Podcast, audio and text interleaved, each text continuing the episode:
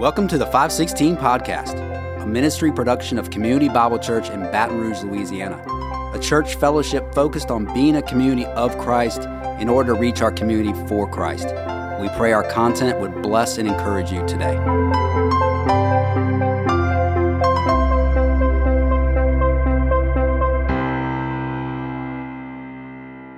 And welcome back to the 5:16 Podcast. I don't know why I'm laughing. Me either, Ryan. But I'm glad I am. It's better than crying. That's true. In some respects. How are you doing today, Dr. Pastor Steve? I'm doing well, Brother Ryan. How are you doing? I'm doing good, man. It's a we're actually recording on a Friday, so Friday's always nice because you're like, weekend's coming up. No, not when you're a pastor. Well, I know. I mean, it's just the opposite. That's true. No, I mean, I got to do work. I got to get up and do worship too. I get that. But Sunday is great because you're coming to church anyway. But I do get that you do. But Saturday, do you enjoy your Saturdays? Yeah. But tomorrow's going to be a long day. Oh, I'm sorry, Ryan. I just can't get into Fridays like you. Well, Mondays. See, I love Mondays. Isn't that weird? See, I don't, because then after I do Sunday, I have to get up and go handle business on Monday. But Ryan. Yeah, I know. But you know what? I feel for you. We have a lot of things we could complain about. We got a lot more things to be thankful for. Amen. And I'm thankful for our time together because we are going to overcome the fear of dreading Sundays or Mondays. We're going to overcome fear. Hey. Matthew 14:22. Hey, we're finally in Matthew 14. That's 36. Good. Wait, 6 is 6, right? My Spanish just I kind of got scared with my Spanish. But you're a Spanish expert. I'm fluent in Spanish, yep. Spanish expert. Mucho gracias, hermano. Okay, so we fed the 5,000. Yes, we did. And Jesus is compelling the disciples to get in the boat and go to the other side. And he had a miracle we just seen a miracle of Jesus feeding the 5,000. Now we're about to see another miracle. We are. You want me to say more? Oh, okay. Yeah, we just saw a miracle, and we're about to see another one. Yeah. I do think verse 22 is pretty important. Sometimes we read through it fast, but it says immediately. So this is right after he fed the 5,000. Immediately, Jesus made his disciples get into the boat and go before him to the other side while he sent the multitudes away. You know, you read that and just, that's interesting. But there's a lot of urgency packed in that one verse. And if you compare it over to John chapter 6, you see that after the miracle of the feeding of the 5,000, they were ready to take him and force him to be a king. And Jesus knew that, again, it's sort of the temptation of Satan to have the crown without the cross. And I think he knew the disciples would get caught up in that. The disciples had a political view of the Messiah as well as the crowds did. And it is interesting also that the emphasis is on 5,000 men. This is right after Herod has killed John the Baptist. There has been injustice. There has been ample reason to rebel, to revolt. And it's interesting that Matthew makes the point to say there were 5,000 men, and those 5,000 men were probably ready to enthrone Jesus, make him king, make him military leader, and they were probably ready to follow him, whatever. And so he acts very quickly, immediately. He compelled his disciples, meaning that they did not want to go. And he had to almost force them to get into the boat. And then he sent the multitudes away. And again, that's also a strong word that means that he had to almost force them away because, we can't quite understand what John 6, we probably can't picture what it means that they were going to force him to become king, but basically there was just this emotional response that was like, we're ready, Jesus, you just give us the marching orders and we're ready to go. We're ready to start this whole messianic program, get rid of the Romans, set up the kingdom, and follow you. And Jesus knew that was not the plan. Jesus always has this amazing way of being totally present in the earthly, but yet always aware and moving forward in the supernatural. There's always a perfection into everything he's doing is wise. Everything he's doing is perfect. Because the disciples probably didn't understand. It's like, let's go. I mean, waiting on God, God's wisdom, God's timing, God's direction is always perfect. Because it's always, He sees the bigger picture. Yes, always. So, and we're usually caught up in the fads and the emotions of the day. I mean, my goodness, in social media world, whatever's the big thing, I mean, it just sort of just permeates social media, and everyone feels like, well, I got to make a comment. I got to say something. I got to be part of this emotional movement. And so you have that here.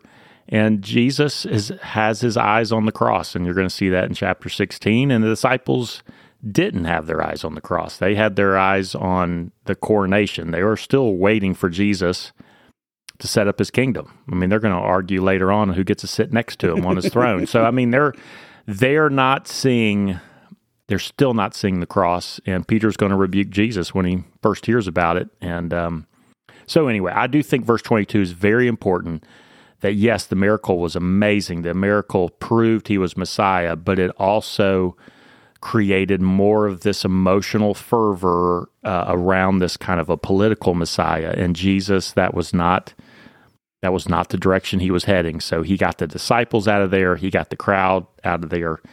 And then we see this miracle. Yeah. And what's so cool about miracles, because sometimes people get caught up in the miracle itself, but Jesus's miracles are always more than just the thing. Oh, definitely.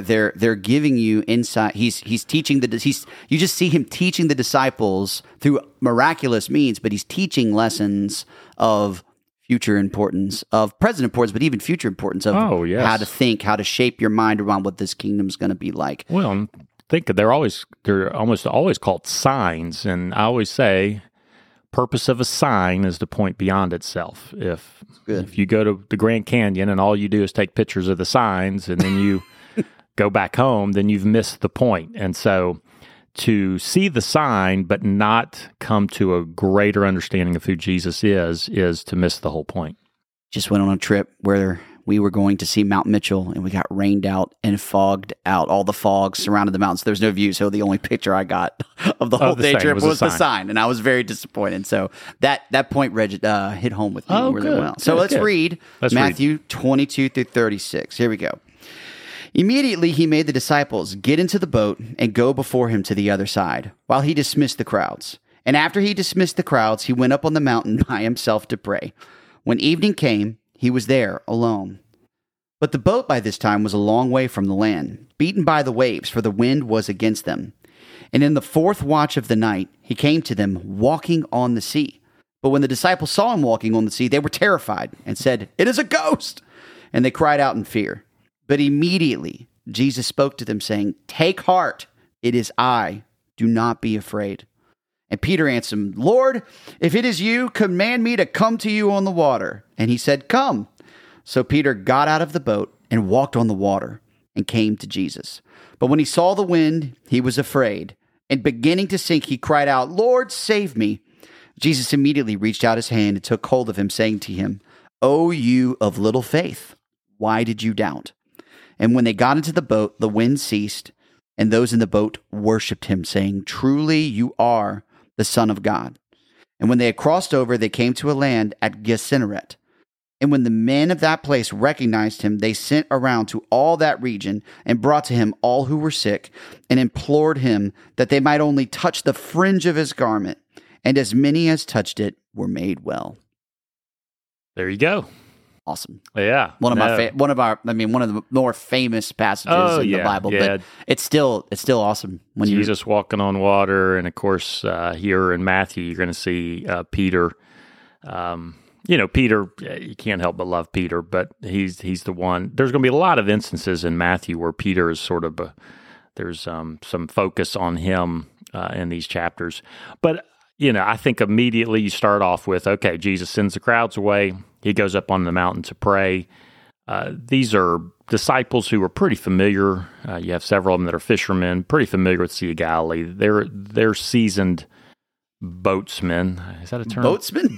I like the seasoned sailors. The boatsmen. Well, I think I'm going to go to college, get my second degree in boatsmanship. Boatspersons. Anyway, they're in the. They're in the boat, they're crossing the sea, they get in an incredible storm, a storm that crops up. I mean, Louisiana, we've seen some of these kind of storms, and the Sea of Galilee sits below sea level.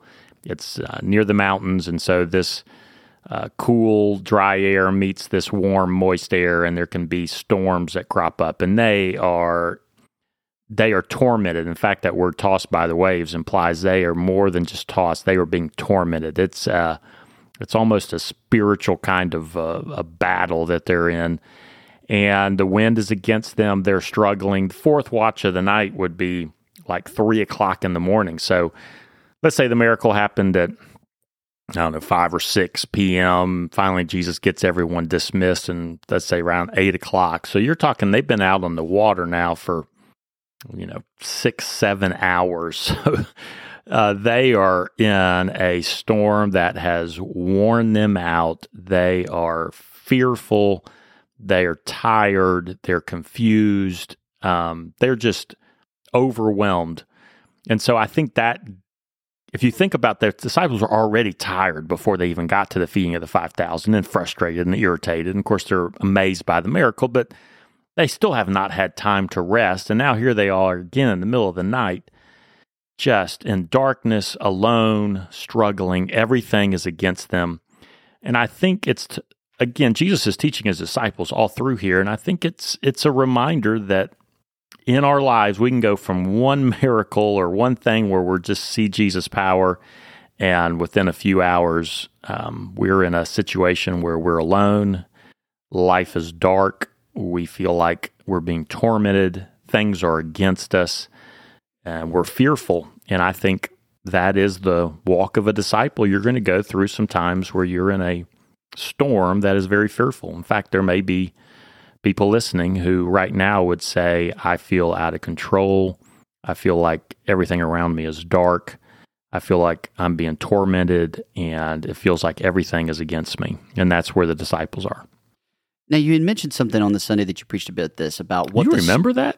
Yes. Well, that's awesome, Ryan. I pay attention. You're a good man. Sometimes. No, yeah. But you talk about that storm might have been something different about that storm that was there. Yeah. And I thought that was very interesting when you brought that point up. Well, the word used for tossed is a Greek word that it means to vex with grievous pains, to torment or to torture. So for whatever reason, Matthew uses a word that sort of implies there's more going on here. And the sea, if you look into the Old Testament, has always connotation with connotations of chaos and even demonic. Yeah. Separation from God. So you see it's a real event, but it's set up like there is more to this. And again, Jesus knows exactly what's going on.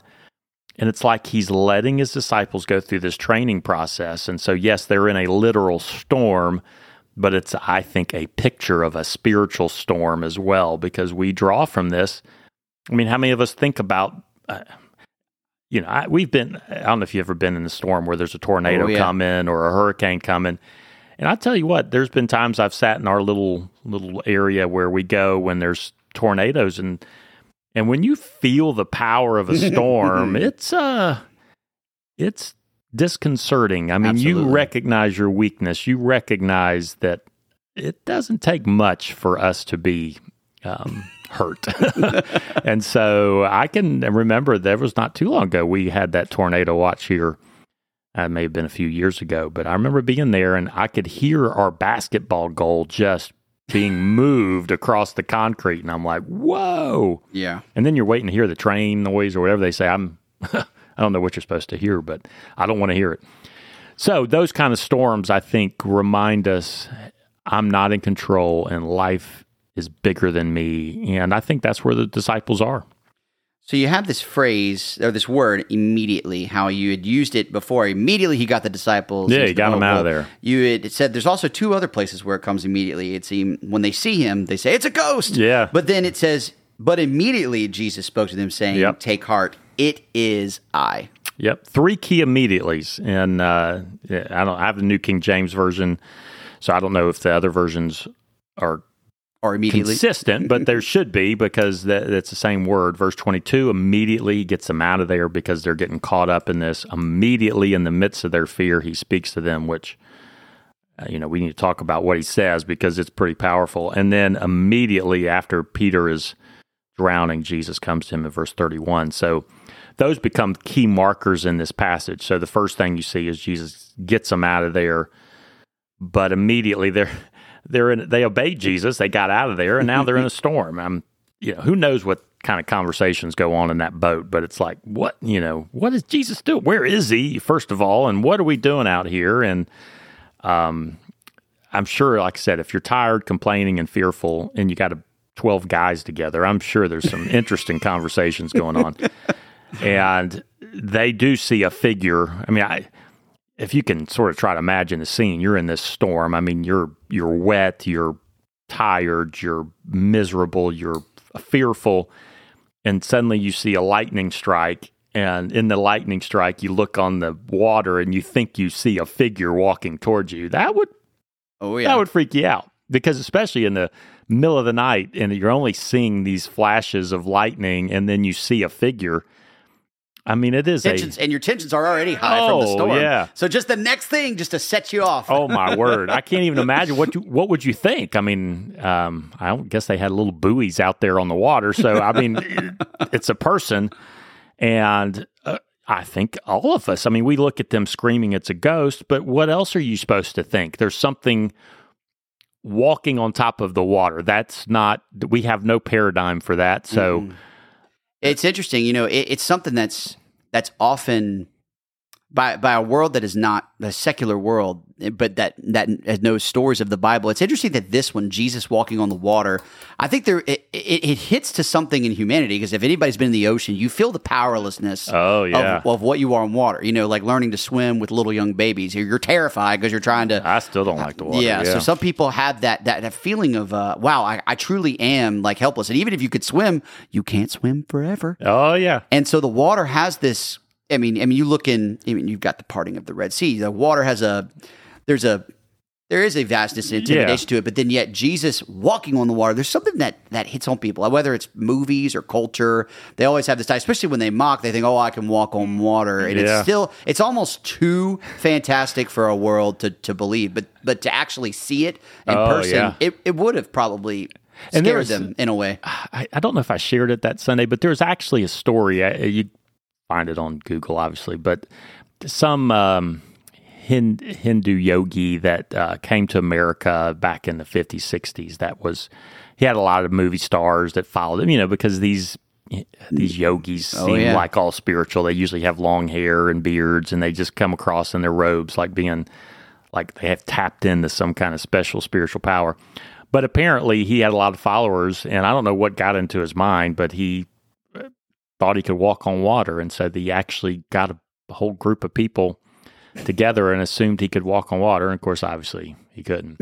But you can find newspaper articles. The guy actually tried it, and then of course he made excuses like there wasn't enough faith, people didn't have enough faith in him, and they sort of messed up his feng shui or whatever they mess up. But anyway, that's off topic, but yeah, he walks on water, which shows his power over the storm. But also, I think there's a tie-in to the Old Testament, Job 9, as Job's talking about God's power, that he shakes the earth, and he commands the sun, and it does not rise, and he seals off the star, and he alone has spread out the heavens. And then it says, and he treads on the waves of the sea. And so it's sort of his power to over all of creation is what you're seeing, that Jesus walking on water is not just a parlor trick. It's a statement of his power over nature. We've seen this before where he calmed the storm, but now he's walking above the storm. He is in control of it. And that's where verse 27, the immediately is to catch our attention because he speaks to them. Unfortunately, our English translations just don't cut it. It's, I have New King James, be of good cheer. I don't know. If you're in the middle of a storm and someone comes to you and says, God bless us, everyone. Yeah, be of good cheer. It really is take courage or man up or don't be afraid. Chill out, bro. No. And then, and then it is I is not a good translation. I don't know why, but translations don't. This is... In Greek, ego ami, or I'm not probably saying it perfectly or the best, but it is used in John. It is used elsewhere. It means I am. So he says, take courage. And I know what I translated it as I, because it doesn't make sense to say, take courage, I am, do not be afraid. But what is he saying? He's saying, take courage, I am, don't be afraid. And the I am is a statement of his deity. I think when he said it, there was something that resonated in their hearts. You see it in John when he says, I am, when they come to arrest him, and it says they all fall backwards. You see it in John 8 when he says, before Abraham was, I am. So he speaks the name of God, and he is the one that has power over the waves. And take courage, I am, don't be afraid. So if you're going to take courage and you're not going to be afraid, in the middle of that, you have to know who God is. It's interesting, you know, you have Moses in the, you know, where God says, who, or when he says, who do you say, who should I say you are? Yeah. He says, I am. Yeah. You know, and, you know, these Jewish boatsmen would have known. Boatsmen, yeah. These Jewish boatsmen would have known the story of Moses. Oh, they would have heard it. Oh, for sure. So when Jesus, and they know the name of God. And when Jesus says, I am, and then they see him walking on the water, you know, not just somebody parting, not parting the waters or the storm, but walking on top of it, engaging it, and taking authority over it. That's a good word. I think authority over it. Yeah, and it's it should have brought immediate comfort, you know. But it brought, when it says take courage, well, Peter took that literally because he got his courage. He got courage. He got some big courage, and he jumped out the boat. Yeah. So there's a, and you know, and I love the name. I think about God's name being I am. I mean, it's, you know, sometimes the old statement is, well, where did God come from? Well, I am. He's eternal. I mean, we can't wrap our minds around it, but something has to be eternal. Nothing just doesn't become something. It's beyond, energy. Beyond space and time. Yeah. So that means, yeah, he's beyond space and time. He's eternal. He's self-existent. He's self-sufficient. The aseity of God, meaning he doesn't need anything. He didn't create us because he was lonely. He exists in a perfect unity, triunity, perfect relationship. He is eternal. I mean, we're so time bound, we can't wrap our minds around it. But what an awesome name for God. It's just, he just is. He's reality itself. I mean, to separate yourself from God means you really, in him we live and move and have our very being. You're separating yourself from life. You're separating yourself from reality because he is I am. I mean, so funny. I remember I was very, very ill, very, very sick overseas on a missions thing. And I was in this bed and my body was broken. Like I could feel every bone in my body aching, sweating, fever, coughing. I didn't know like if I could even be conscious. And I remember I had music. I was just trying to listen to worship music to calm my spirit. And there was this Mercy Me song, and it was "You Are I Am." It was this song. It was just amazing song. So if anybody wants to go listen to it, and I remember how much comfort it brought to me to hear who he is. He's the one who walks on waters. He's the one who shuts the mouths of lions. Yeah. He's the one who calms the seas. He's the one that looks after me. Yeah. You know, and that is it's that, you know, you always talk about there's balance. There's God's supreme authority of the God of wrath and justice over all of creation, yet he's our loving tender father, friend. Amen. And that there is a strange mystery to abide in the love of knowing both, you know, and transcendent and immanent at the same time. And it is amazing. And the fact that he is the I am means he's the only stable point, the only true point. I can't remember it, but there was some Greek guy, I think it was Archimedes or something, that said, you know, I can move the world if I could find a place of stability. In other words, you think about this whole world's just operating, and there's really no place you can get that gives you a point of stability, but God is that Archimedes lever. He's the one who is the only point of stability because he is beyond space and time. So in the midst of a fear-producing storm, in the midst of whatever you're going through, take courage, I am, don't be afraid. And you have to go back to the only point of stability, the only rock and refuge you have, which is God, which is Christ. Let's talk a little bit about Peter here. So, I love Peter, don't you? So he gets his courage and he comes and jumps out the boat. And then it's not that he hadn't seen. It's so funny. It's like, because it says, but when he saw the wind, and it's like, okay, hadn't he not seen the wind already for 6 hours? And then he sees Jesus, and then he gets his courage and jumps in. It's almost like, what changed, like, you know, in that moment? I mean, it should have been when he began to walk on the water. I mean, think it's the only other guy that we know of in history that's been able to, you know, say Hindu that experience that, you know?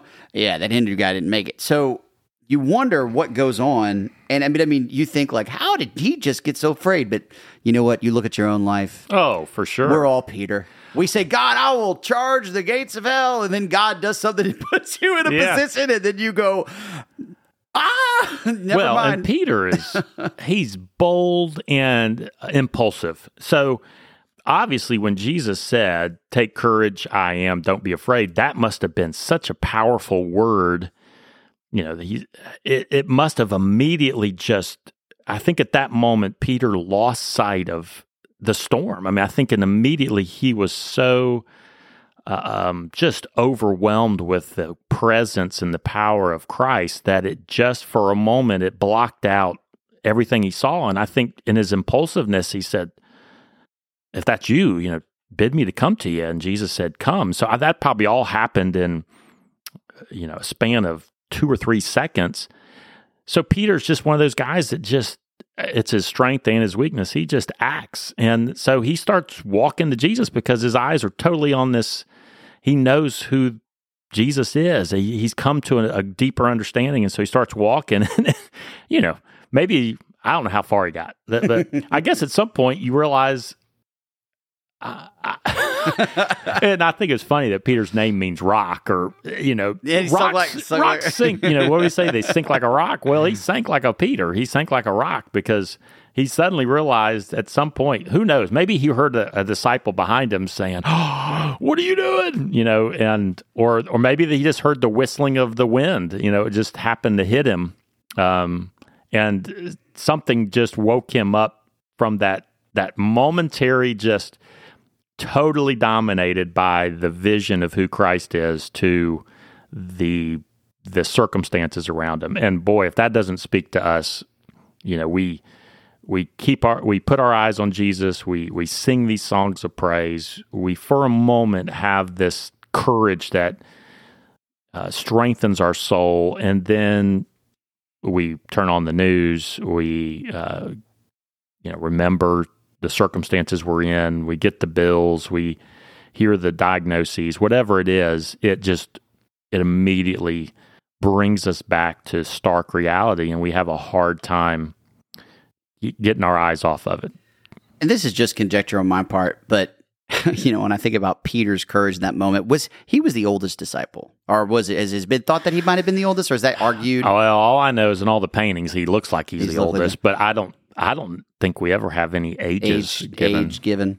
Well, I guess in certain traditions, I've often heard that he was the oldest. At least, you know, that he had some form of an eldership, like alpha type of the group of thing. For sure. And I think, you know, he probably had a little bit of like, I'll get out there and do it first before all you other guys here, you know, because you still see that tug of war of, you know, like, oh, I'm the big dog here. I gotta jump in, and you know, I love the courage to get out, you know, to get out of the boat. I hope, you know, I would love to be able to get out the boat. Yeah. If I get afraid and sink, I'm like, well, I did get out the boat at least, and I think about that so many times, like in our Christian walk. You know, we look at things, and things are only getting scarier in the world that we live in. And there's going to be times where Jesus says, "Come, get out the boat." And I'm not out of your comfort zone. Get out of the thing that, get out of what you think brings you safety. Right. You know, it's like, here they are, they're all huddled in this tiny little wooden ship that could mash to pieces, and then here he is walking on the water. And I feel like so many times in the world that we live in, when you talk about fear, we create these silly little flimsy boats. Oh, yeah. That have no eternal security, have no eternal hope. They're so temporal. And we put so much confidence in them. Not that there's wrong. I mean, the disciples needed a boat. Right. There are things in this life that we do need. Oh, yeah. And God knows that. But do we know that he is ultimately the one who holds all?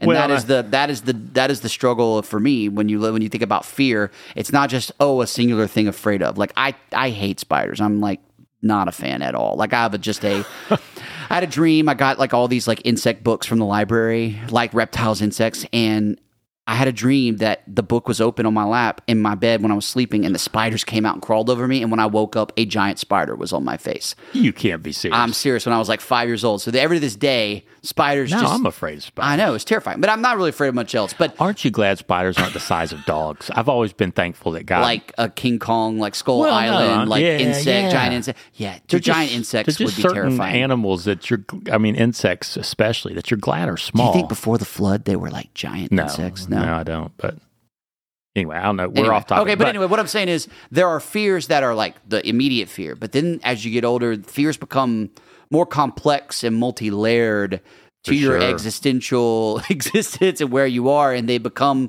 more connected to other people, particularly when you have children.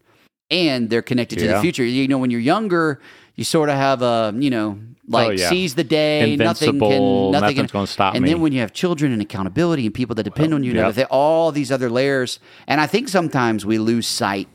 We lose sight of how big of a monster fear really is in plaguing the church, plaguing Christians' ability to be effective for the gospel, being effective. Yeah. How many poor decisions in life are based on fear? Oh, fear. When Adam and Eve sinned, I think the first emotion you could say they felt was, I guess you could say shame or guilt, but you see fear. They hid, and I think fear is at the core of who we are. I think it's accurate. They say the most repeated command in Scripture is don't be afraid, and I think fear, I think behind our anger is fear. I think behind our grief is fear, behind our sorrow, obviously behind our anxiety. They call this the age of anxiety, so we have just about everything. We have more food security and comfort security than probably any generation has ever had. Most of us don't worry about what we're going to eat, and we have refrigerators and pantries full of food, and yet we have all this security, and yet we're anxious. And I know we live in a culture where anxiety medications, those things are huge, and people sometimes. And of course, I don't dismiss those. I think those things are needed and oftentimes very good and helpful. But people that don't take that are probably drinking or taking other kind of drugs. We're doing so much or distracting ourselves. We binge watch stuff. We try to escape because fear is all around us in this world. We know we're vulnerable. We know we don't have power over the things that can harm us in this world. And so I think we are driven by fear more than we probably want to admit. And Peter, as long as he keeps his eyes on Jesus, he's walking above the waves. But as soon as he takes his eyes off Jesus and puts them on the circumstances, he sinks like a rock. Think about what fear, because the Bible talks about the fear of the Lord, which is different from the emotion of fear. Oh, yeah. But, in some ways, like if you think about, Lord, what is fear? Fear can be it's a response to something that's way bigger than you. Yeah, that can bring you harm. Yeah. Or that can bring discomfort. Well, you realize your vulnerability. Yeah, you see it, and it can grip you. Which is why I think fear of the Lord is different, because, yes, I am to see my total vulnerability before God, but what makes it different is... It's who He is. But He loves me, and that's a big difference. And perfect love casts out fear, because now... I know that the one who's the most powerful in the universe loves me. And I ask God, Lord, help me, reveal yourself to me and who you are. I want to know who you are, because if we don't know who he is, then how are we going to believe what he says? If we don't know what he is, they go in tandem. It's like so many times in life, it's like, Lord, I trust you for my salvation of my soul that I can't see or put a handle on, but I am so terrified of this meeting that's happening next week, or this witnessing opportunity that I chickened out on that I should have done, or whatever that irrational thing is. And it's like, God, help me shape my view of the world to fear you in the sense that I have a greater respect that God is my defender, my protector, the ruler of all, more than I am afraid of some temporal pain that is not in my control that could cause me physical harm, or maybe know, not, or I don't get something that I desperately want, or something like that. Well, that's why they say if you truly fear God, you don't have to fear anything else, because now you know who's in control.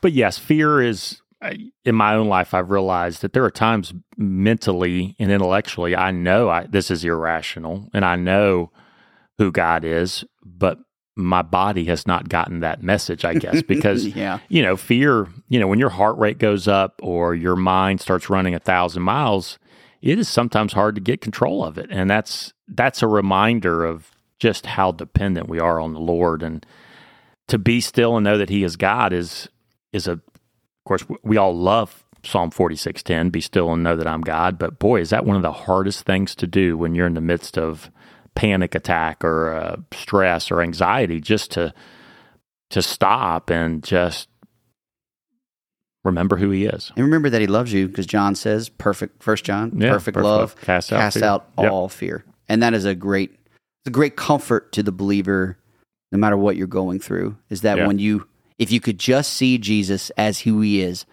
the one who walks on the water, the I am. And it's sort of funny when we talk about fear, you know, you want to hold something, or you want to be, you know, you talk about going into the fetal position, and you think about it, it's almost like, I want to go back into the womb where life was safe. And in Him we live and move and have our being. It's almost like He's inviting us back into the reality of who He is. But I love it. When Peter starts to sink, here's that third immediately. So I don't know how far Peter got. I don't know how close he got to Jesus, but it didn't make a difference. As soon as he cried out, Lord, save me. Grab that hand. Christ was there and caught him. And I just love that, because I think, again, there's a message there. In the midst of the storm, sometimes the greatest prayer is the shortest one. Lord, save me.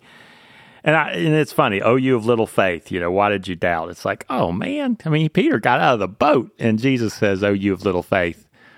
And it's like, well, I guess the disciples you'd call really little faith or almost no faith. And Jesus, I mean, Peter had little faith, but it's not the size of our faith, it's the object of our faith. And that's a good reminder.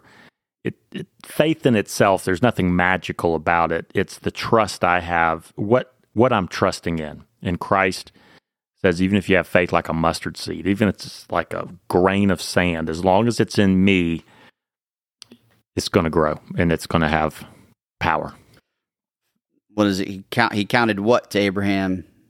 As you know, that his faith, that he trusted he was going. He believed God, and God counted him as righteous. You know, and I'm thinking, Lord, put it. I remember, you know, because faith and fear are the polar opposites from each other, and you know, it's like you're gonna fill your life with something. Yeah, you're either gonna fill your life with fear, or you're gonna fill your life with faith, and faith.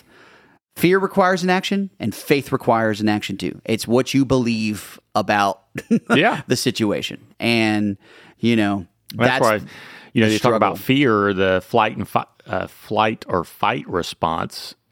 You either run or you try to fight it, but there is a third one, and that's the faith response that says, I'm not going to run.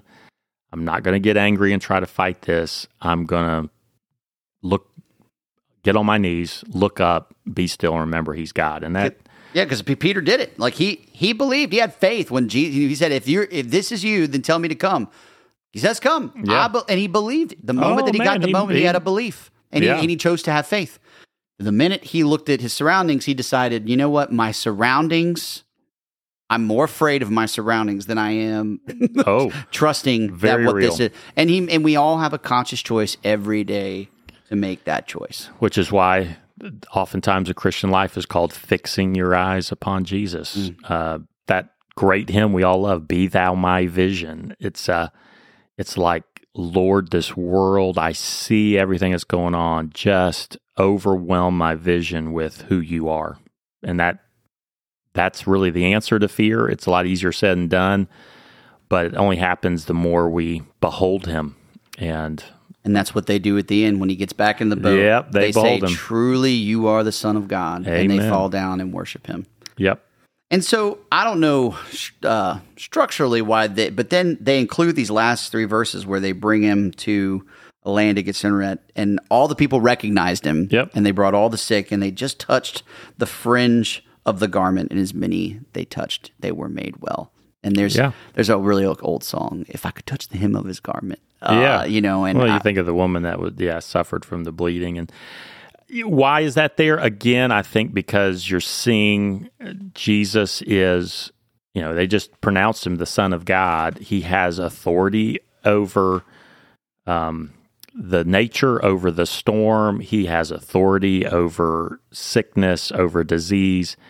And so it's just, again, emphasizing he is the one who has ultimate authority over all the things that produce fear, all the things that overwhelm us. And then it also sets the tone for chapter 15, where you just have this incredible vision of who Jesus is, and then the religious leaders come and say, "Hey, but your disciples aren't washing their hands." So it's just like, you know, they missed the point, and that's what we're going to see. Oswald Chambers says, "The remarkable thing about fearing God is that when you fear God, you fear nothing else. Whereas if you do not fear God, you fear everything else." Yeah, that's a good one. You know, and I was looking at some of the questions that you had brought up for group discussion, and, you know, I like this one that you proposed. We actually, we've actually covered a lot of them in our conversation time today, but it says, "Why do you think Jesus waited until the fourth watch, 3 to 6, before coming to the disciples?" I think there's a cool insight there. Well, and I think if you understand the overall flow of Matthew, I believe that Jesus has offered the kingdom. It has been rejected. That's chapters 11 and 12. The program changes in chapter 13, and you don't hear him saying, "Repent, the kingdom of heaven is drawn near." You hear him, he starts to prepare his disciples for this church age that we live in, this time between his first and second comings. And so I think all of this is what I call discipleship training 101. And so he allows them to experience frustration, irritation, tiredness, fear. And I'm sure during that however long, 6, 7 hours, 8 hours they're out in the boat, they're thinking, "Jesus, where are you? What's going on?" I'm sure they're praying. I'm sure they're crying out. I'm sure they're doing everything, and nothing is happening. The storm is still raging. The darkness is still there. And Jesus comes at the time he's decided to come. Andre Crouch said it. "He may not come when you want him, but he's always right on time." There was an old gospel song. Really? Oh, yeah, and I've always loved that, you know, because, you know, God doesn't, he doesn't work on our timeline. No, when it comes to our storms, unfortunately. Yeah, but those storms, so why does God do this? Again, I think it's those times that remind us that he is always with us, and we just have to trust him, and that he's using these things.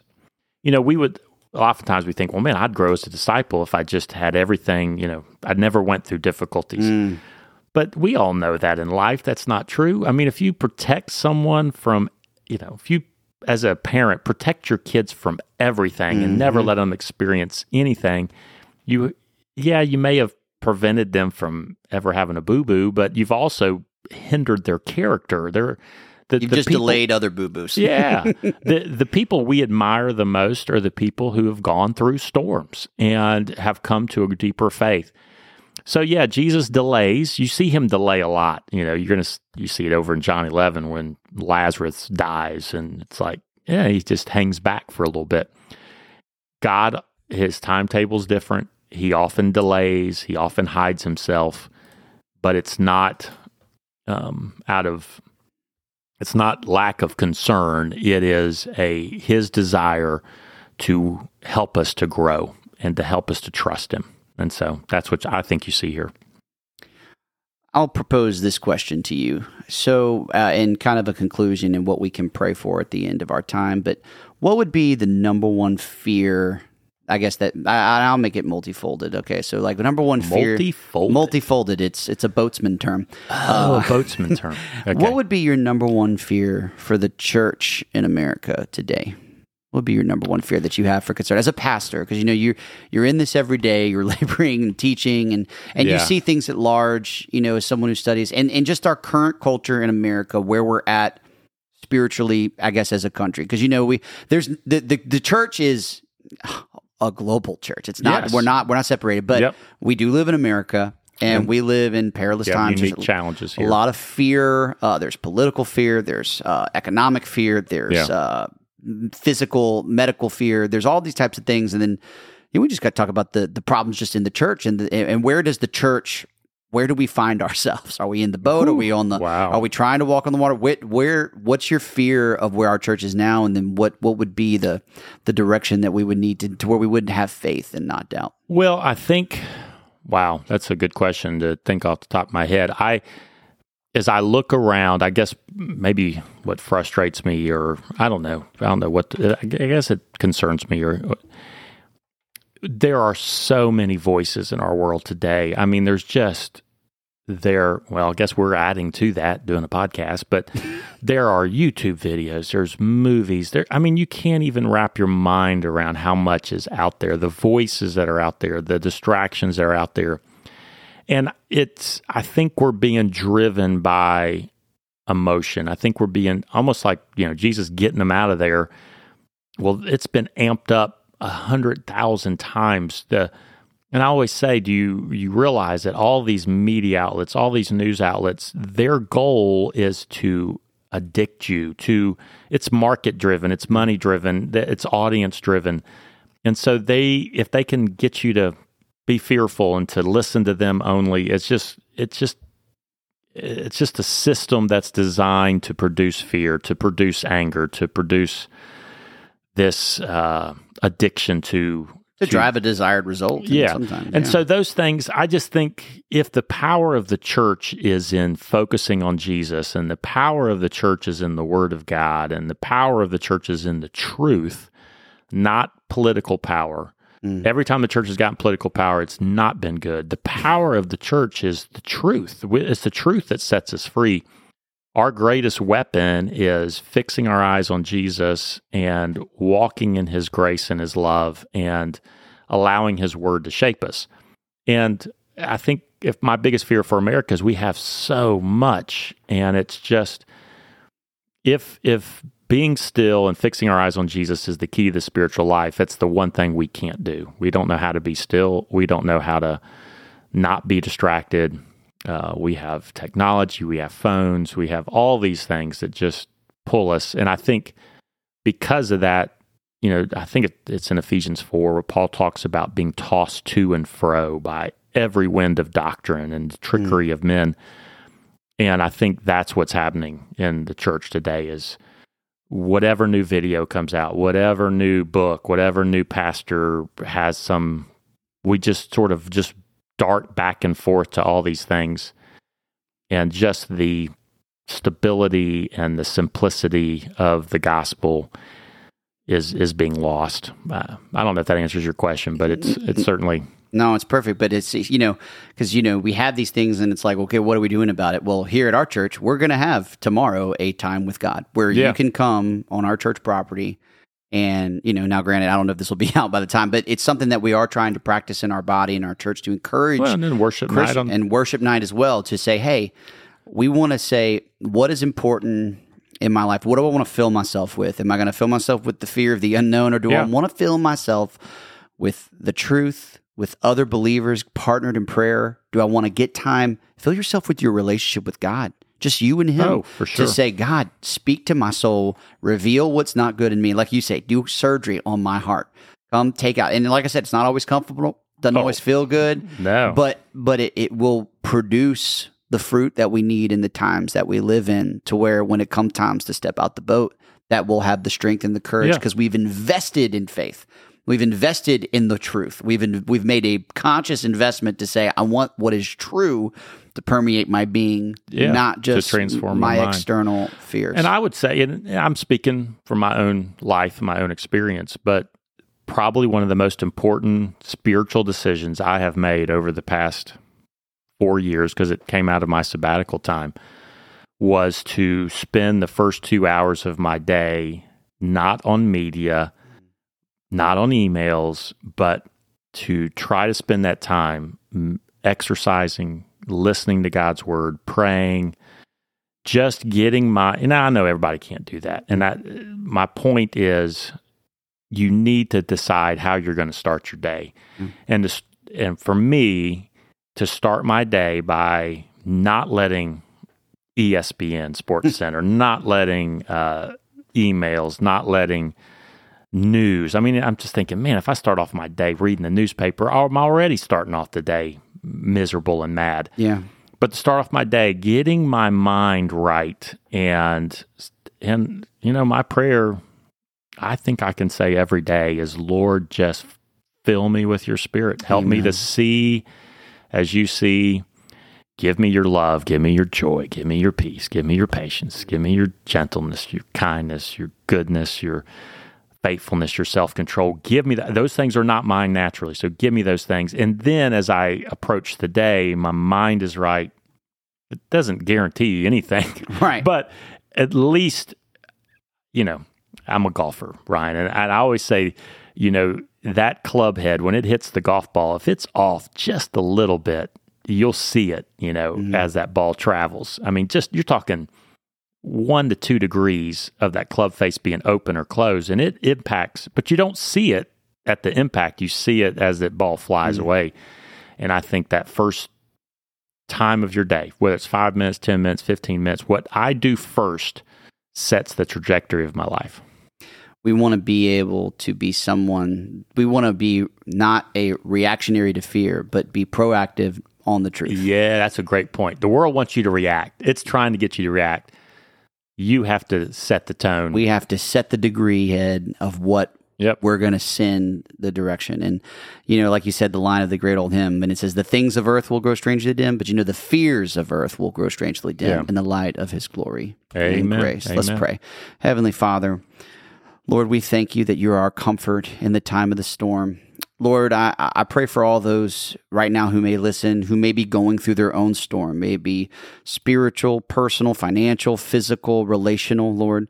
God, there's nothing that's missing from your gaze. There's nothing that's missing from, God, your view in our life. You see the whole picture, God. You see beginning, the end. You're the author and finisher of our faith.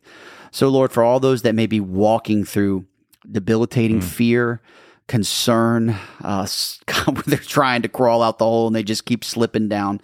Lord, would you just comfort them? Would you reach out your hand and pull them close to yourself right now, Lord? I pray, and Lord, they would know that you are who you are, and you are I am. And so, God, I pray for every heart that's walking through that, and Lord, if they don't know you and they are overwhelmed by the fear, God, thank you that we have a hope in Jesus. And I pray that hope of Jesus, Lord, that would just come through the storm of sin and sickness away from you. And Lord, would they come to the light of the truth, God, that you are a faithful Father and a good shepherd. And Lord, that we can cast our cares upon you and you provide forgiveness of sins. And so, Lord, that is the greatest gift we could ever receive, and the greatest gift we could ever give is the gift of the gospel, God, to those who need to hear it. And Lord, I pray for the church in America, God, that we would not be a reactionary, fear-based people, but we would be a people fixated, Lord God, fixated on what is true, what is right, what is holy. Lord, that you would give the body of Christ in this country discernment as it pertains to your word, as it pertains to decisions, as it pertains to how we live. And God, give us a boldness that walks in truth and love, that we're not afraid to be bold, and we're not afraid to love, and we're not afraid of the unlovable, God, and that you would give us a heart that you have, Lord, that we would engage our world that is fear. And Lord, we see it all the time, the sickness of anxiety that is just washing over so many people. Lord, I pray that you would empower us as your people, God, to have the strength and the knowledge and the discernment to give hope, God, where there is hopelessness and where there is such fear. And Lord, we thank you that you are with us. Amen. No matter what we go through, you are with us. God, we praise you and we behold you in your beauty, and we worship you, God. God, we sing praises to your name. Your name is great and greatly to be praised. You are the Son of God. You are the Most High. You're the Alpha and the Omega. You are I Am. And we love you, O Lord. We pray this in your holy name. Amen. Amen, Brother Ryan. Good stuff. Yeah, oh yeah. Good stuff. Love the Word of God. We'll see you next time.